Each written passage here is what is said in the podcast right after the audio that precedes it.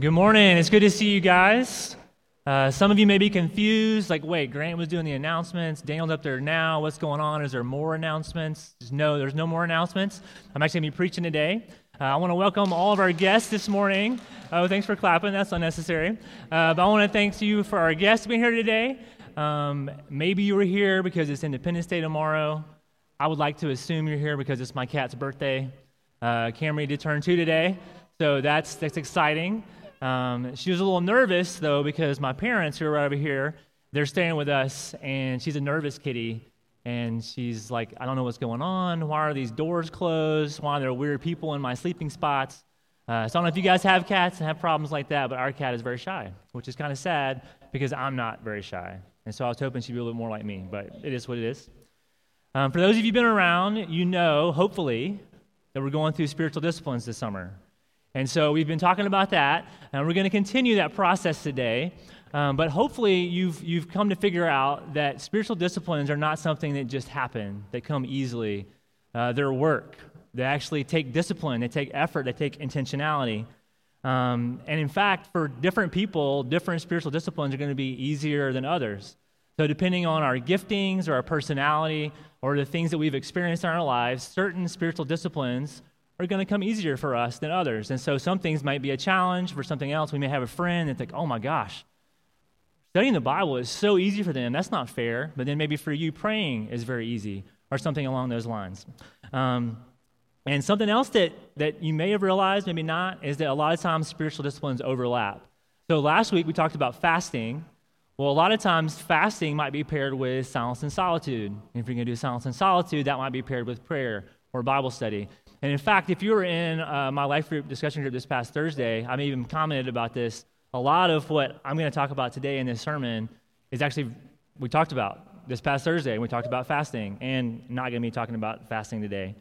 Um, another thing that I hope you realize, but maybe not, is the purpose of spiritual disciplines is not for us to influence God.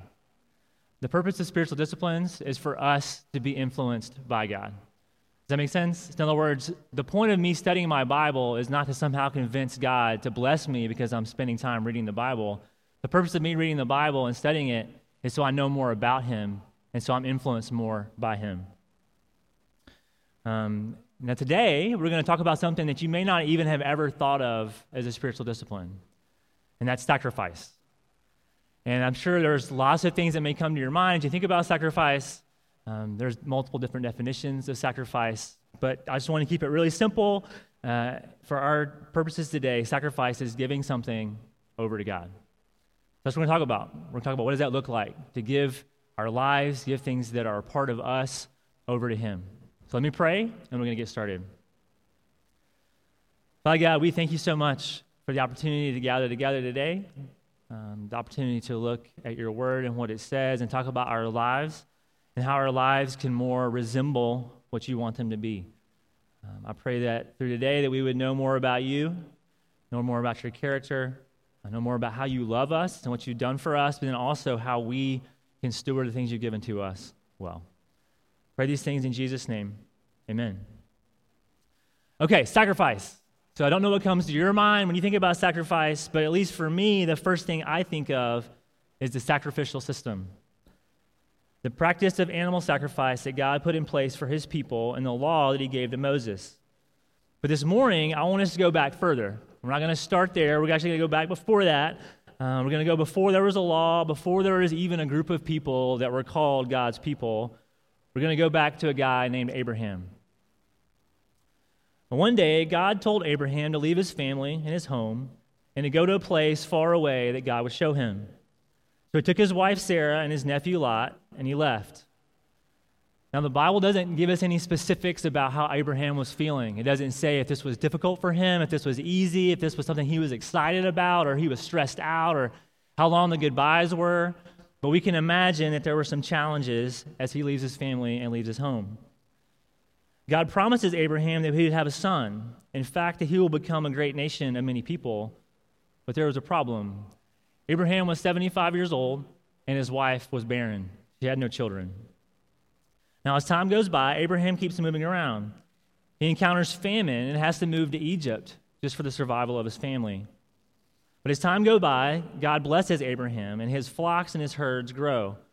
It actually comes to the point that the land he's in cannot sustain both his flocks and his nephew Lot's flocks.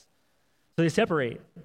Abraham gives Lot the first choice of which direction to go, and so Lot chooses the lush plain of the Jordan, and he goes that way.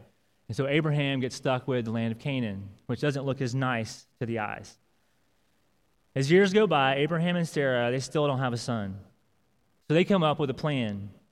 Abraham will take his, his, his wife Sarah's servant Hagar as a second wife, and maybe they think God will give them a son through her. This works in the sense that Hagar has a son, and his name is Ishmael, but God makes it clear that this is not the son that was promised. God says that Sarah will have a son, and Abraham laughs at this because, see, at this point, he's 99 years old, and Sarah is 90. But God assures him that no, he, he will, in fact, have a son. And that God is actually going to give Sarah a son in the next year, and they're going to name the son Isaac. So Sarah miraculously becomes pregnant and has a son. As Isaac is getting older, Sarah sees Ishmael, the older son, making fun of him and mocking him. And so she tells Abraham to get this guy away, like send Hagar, send Ishmael away.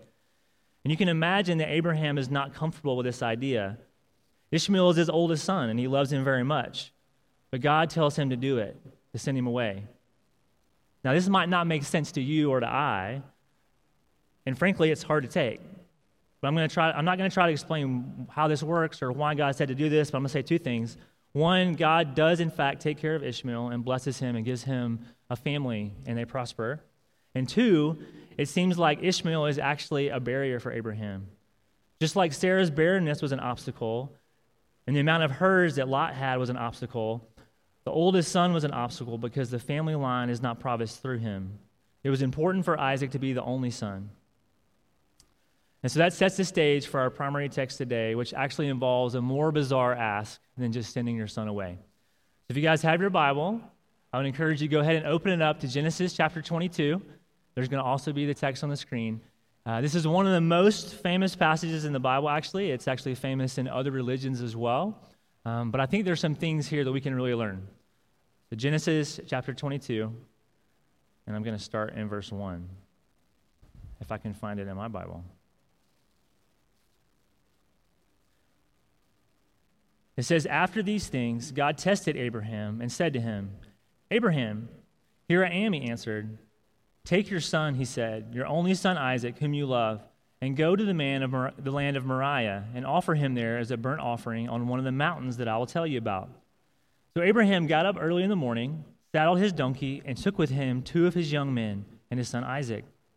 He split wood for a burnt offering and set out to go to the place that God had told him about. On the third day, Abraham looked up and saw the place in the distance. When Abraham said to his young men, Stay here with the donkey, the boy and I will go over there to worship. Then we'll come back to you. Abraham took the wood for the burnt offering and laid it on his son Isaac. In his hand, he took the fire and the knife, and the two of them walked on together. Then Isaac spoke to his father Abraham and replied, and said, My father. And Abraham replied, Here I am, my son. Isaac said, The fire and the wood are here, but where is the lamb for the burnt offering? Abraham answered, God himself will provide the lamb for the burnt offering, my son. And then the two of them walked on together. When they arrived at the place that God had told him about, Abraham built the altar there and arranged the wood. He bound his son Isaac and placed him on the altar on top of the wood. Then Abraham reached out and took the knife to slaughter his son. But the angel of the Lord called to him from heaven and said, Abraham, Abraham. He replied, Here I am. Then he said, Do not lay a hand on the boy or do anything to him, for now I know that you fear God, since you have not withheld your only son from me. Abraham looked up and saw a ram caught in the thicket by its horns. So Abraham went and took the ram and offered it as a burnt offering in place of his son. And Abraham named that place, The Lord Will Provide, or Yahweh Yireh. So today it is said, I will it will be provided on the Lord's mountain. Then the angel of the Lord called to Abraham a second time from heaven and said, By myself I have sworn, this is the Lord's declaration, because you have done this thing and have not withheld your only son, I will indeed bless you and make your offspring as numerous as the stars of the sky and the sand on the seashore. Your offspring will possess the city gates of their enemies, and all the nations of the earth will be blessed by your offspring because you have obeyed my command. All right, let me get a little hydration.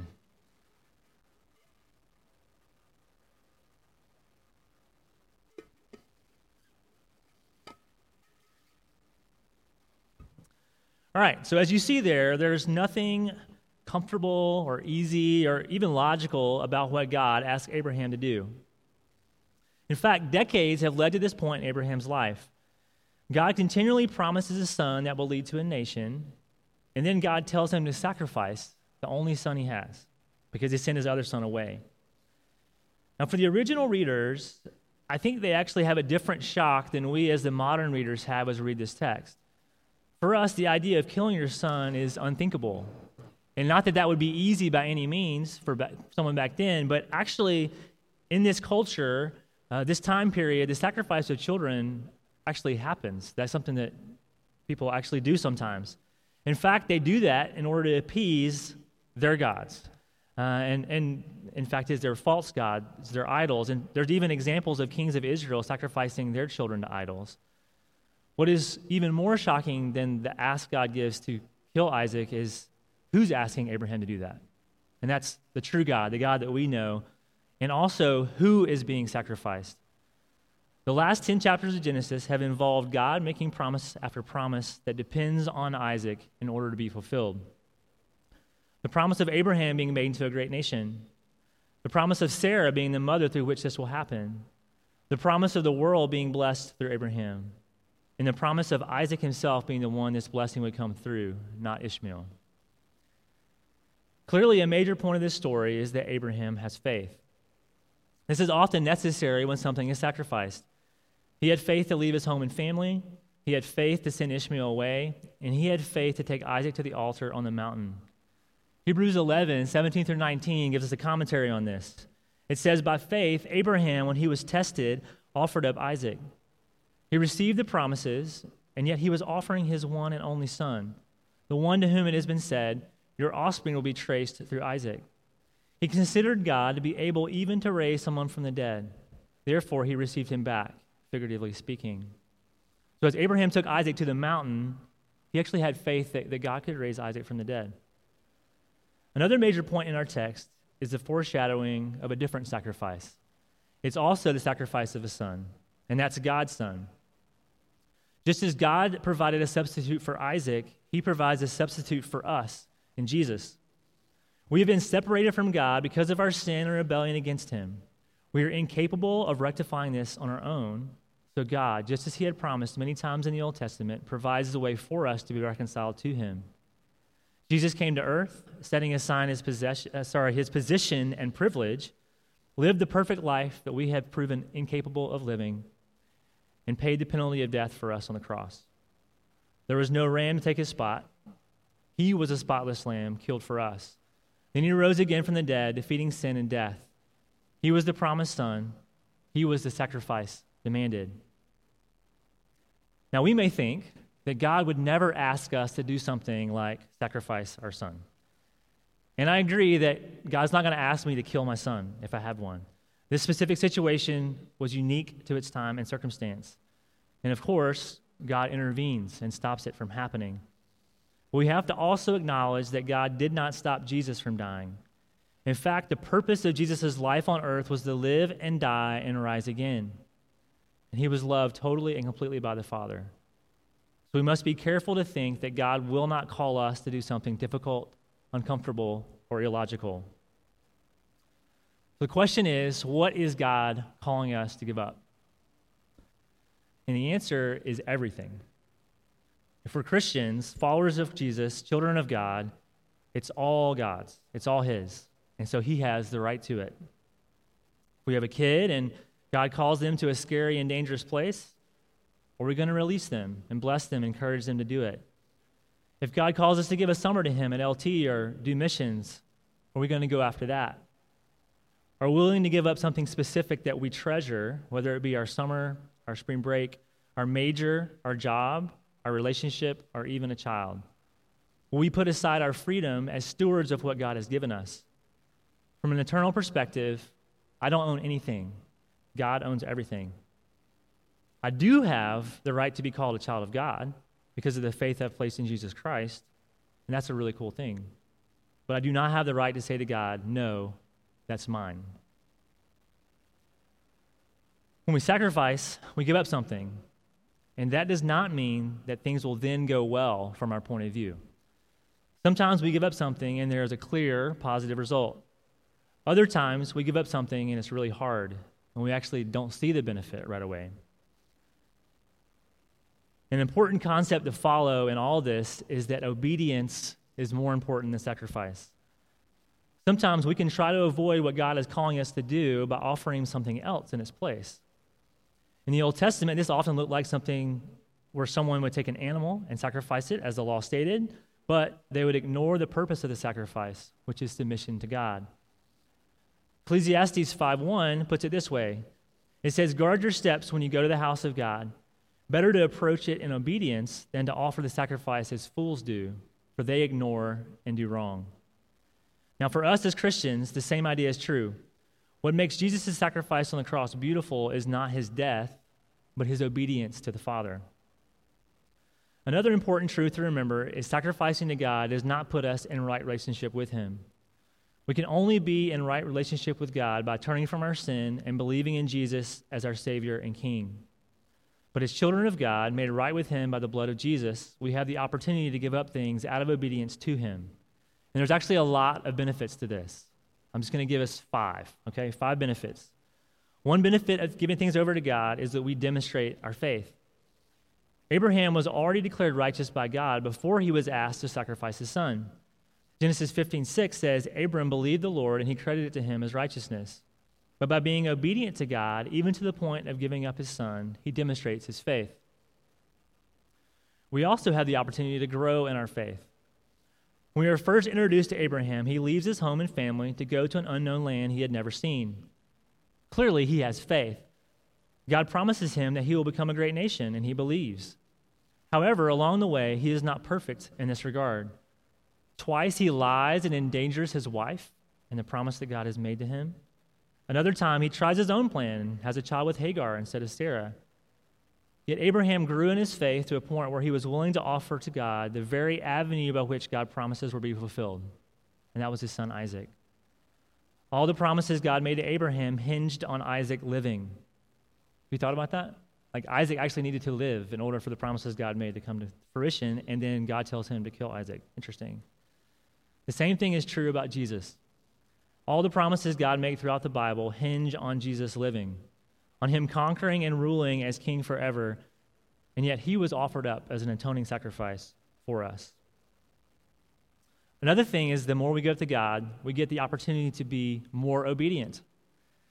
As Abraham responds in faith, he receives more opportunity to respond in faith. The thing is, some of us, that actually might be a deterrent, right? Like, oh man, I don't want to give up this thing because then God might want me to give up something else. But the reality is, a faithful life is challenging, but it's good. Another thing is we have the uh, actually we get the opportunity to have a change in heart posture. When we give up things to God, we are training ourselves to be more drawn to Him. I'm going to say that one more time. When we give up things to God, we are training ourselves to be more drawn to Him. The things of this world begin to have less of a hold on us. We are less likely to be the plant in the parable of the sower that hears the word about the kingdom of God but the truth is choked out of it because of the worries of the world and the deceitfulness of wealth. Another opportunity we have is we get to glorify God. God receives honor and worship and glory from the individual sacrificing and often from others as well. Abraham and Jesus are both clear examples of this. But let me give you another one from the Bible. Before Solomon became king and built the temple of God, his father David prepared for this by giving gold, silver, and precious stones from his own treasury, the temple. Then he asked the leaders of the people if any of them would volunteer to give as well. And there was an overwhelming response. First Chronicles 29 9 says, Then the people rejoiced because of their leaders' willingness to give, for they had given to the Lord wholeheartedly. King David also rejoiced greatly. And this leads us to the conversation of what are some ways that we can sacrifice? What are some ways that we can give things over to God? First, we must acknowledge that everything we have is God's, it's all His. So we are stewards of what God has entrusted us with, not owners. In Matthew 25, Jesus tells a parable about a master that entrusts his possessions to his servants. The expectation is that they will be faithful. The first two are faithful, and more is given to them. The third is not faithful, and what he has is taken away. It's all God's, and he has the rights to it. Second, we need to be intentional in order to be sacrificial. When something is taken away from us by force, this isn't sacrifice. It is us offering it up voluntarily and intentionally. Third, sometimes sacrificing is saying no. Sometimes it's saying yes. Oftentimes, no to something easy and saying yes to something difficult. Fourth, it's easy to think, uh, I don't actually have that much. You know, I'm like a 20 year old college student, I don't have a job. But this is actually irrelevant to the idea of giving up something to God. It's not how much we give, but how we give. God cares about our heart and our obedience. Jesus makes this pretty clear in Mark 12 when he comments on a widow's gift. Many others are putting in large quantities of money into the offering box, but Jesus praises the widow who gives two small coins, which is all she has. Now, you can take what each of us have and we can put them into three categories. Kyle actually has referred to this many times in his sermons, but it's the idea of time, talents, and treasures. These three T's can be helpful to think about what God has given us and how we can offer them back to Him. For time, are you willing to give God your time? This could be in a daily context, like spending time with Him. It could be in a weekly context, going to a life group or going to church. Or it could be in a once or twice a year context, giving up a week or a month or a semester to a mission trip. Time is a great example of how obedience to God can involve a yes or a no. The yes may be more obvious yes to a quiet time, yes to church, yes to a mission trip, but the no can be equally as important. Saying no to staying up late so I can be more focused and willing to get up in the morning to pray. Saying no to commitment like a sports team so I can be at life group. Saying no to a vacation so I can take off work to do a disaster relief trip instead. Now, to be clear, saying no is not in and of itself more spiritual than, than saying yes in these situations. Um, if I say yes to staying up late, just to be intentional, to talk to my roommate or my spouse, that's a good thing. If I say yes to being on a sports team so then I can reach out and minister to my teammates, it could be a good thing. If I say yes to going on a vacation so I can spend intentional time with my family, that's good. Now, talents. We've all been given abilities by God. You're good at something. That's true for all of us. We are all good at something. So, how are we going to give that over to God? If you're a Christian, you also have spiritual giftings. Are you seeking ways to give those up to God as well? And then that brings us to treasures. And for many of us, yeah, I think for me, this is the most difficult. Giving up things to God that we treasure in our hearts, things we gravitate towards, anything that might take the place of God as a treasure of our lives. Remember the kingdom of God as a treasure, a priceless pearl, worth so much more than any earthly thing. And I could never list all the treasures that we might have in our hearts, all the things we might be drawn to, but I'm just going to give a few examples. One is our position. This could be socially, this could be academically, this could be in the workforce. We want people to think positively of us and respect us but if Jesus is our example, we need to remember that he gave up his position. Philippians 2 5 through 8 tells us to adopt the same attitude of that as Christ Jesus, who, existing in the form of God, did not consider equality with God as something to be exploited. Instead, he emptied himself by assuming the form of a servant, taking on the likeness of humanity. And when he came, when he had come as a man, he humbled himself by becoming obedient to the point of death, even to death on a cross. Two, our relationship goals. Whether this is a particular group of friends or a romantic relationship, are we willing to give up relationships that don't honor God? Would you be willing to live purposefully and intentionally as a long period of singleness, if that's what needs to be given over to God?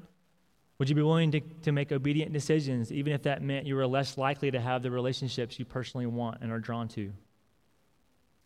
Third, our identity. When we put our faith in Jesus, we are saying that our primary fundamental identity is child of God. John 1 12 through 13 says this But to all who did receive him, he gave them the right to be children of God.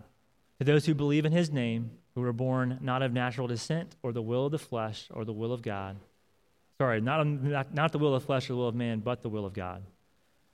Are we willing to put all other aspects of our identity under submission to our identity in Christ? This means obedience to what he says as we go about making our choices. And fourth, our wealth, our stuff, our money. We're going to be honest with ourselves about the hold these things have on us. We can be deceived in any of these areas, but this one I think can be the easiest. The money I have is not mine. I've been given responsibility over it. I get to do different things with it, but how I use my money impacts me beyond the material aspects of it. It affects me spiritually. Don't let money rule your life. Don't let the enticement of wealth dictate your major or job choice. Don't let it control where you live or how you spend your time. And don't let it take your heart and rob Jesus of the very thing he died for your life. Your life is his if you put your faith in him. Don't put your faith in anything else. Don't put your hope in anything else. Love God with all your heart, soul, mind, and strength. Now, I thought a lot about how I could communicate clearly and help us as a church think through the idea of giving our money back to God. It's something we don't talk a lot about in our church. And so I know it's important to give some kind of guidance in this area as we think about sacrifice. I don't want to give you a super specific number or percentage because I don't think that's super helpful. And I want to make sure that I'm very clear. I'm not trying to give you some legalistic rules to follow. So the best I could come up with was to share some experiences from my own life, in particular, choices and temptations that I've come to face. Now, as a basis of this, it's really important to catch that giving is a discipline. Just like Bible study, prayer, or fasting, the more you intentionally give to God, the easier it is to do. 2 Corinthians 9, 6 through 8 puts it this way The point is this the person who sows sparingly will also reap sparingly, and the person who sows generously will also reap generously. Each person should do as he decides in his heart, not reluctantly or out of compulsion, since God loves a cheerful giver. And God is able to make every grace overflow to you, so that in every way, always having everything you need, you may excel in every good work. God loves a cheerful giver, and one of the best ways to become cheerful is to do it regularly. Now, I personally benefited greatly from my parents, who are right over here. Um, they helped me out a lot in this when I was a little kid. Uh, when I started kindergarten, they gave me an allowance.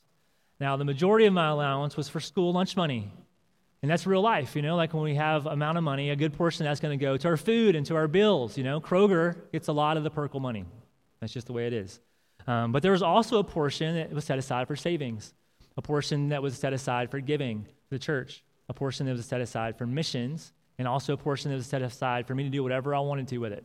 Which, let's be honest, a lot of times involved buying baseball cards and bubble gum. That's what I would do with it. Um, but the idea was that I start to learn what it meant to not only save, but to set aside things to give to God. So the, the part of the church was it was going to church. It was going to Central Park Baptist Church. That's where it was going. And then the missions I could use however I wanted. So I could use to give to foreign missions, or I could use to buy maybe uh, some stuff to put in a little shoebox to send to kids for Christmas. Any of those kind of things. Now, when I got to college, I would work in the summertime. So now I had income. I had a job that wasn't from my parents. And what I would do was is I would give 10% to the church, and during specific times a year, I might feel a conviction and give things to international missions or to make the school box for kids. And these were all good, but I struggled with longer term issues like what kind of job that I would pursue. So when I got to college, my original major was electrical engineering. And the reason I chose that job was not because I had put a lot of thought and prayer into it, but it was like, you know what? Electrical engineering. I'm good at math. Was on the math team. I could probably do one plus one. It's probably fine. Uh, two, it paid a lot of money. That sounded good. And three, there was a lot of opportunities in that field around my hometown. Now, these are all totally fine things to consider and think about, but I wasn't seeking God in that. I wasn't pursuing Him in the process. I did not have a sacrificial mindset. I was picking what I saw as the most comfortable and providing the best resources for myself in the future without considering what God may have for me and how He had gifted me. Thankfully, through a very difficult semester that included almost failing two classes, I kind of came to my senses and chose a different path. Now, eventually, I was presented with the opportunity to come here to Cincinnati and be on staff with H2O. And you might be like, okay, what's it got to do with giving? Um, but all of us on staff support Raise.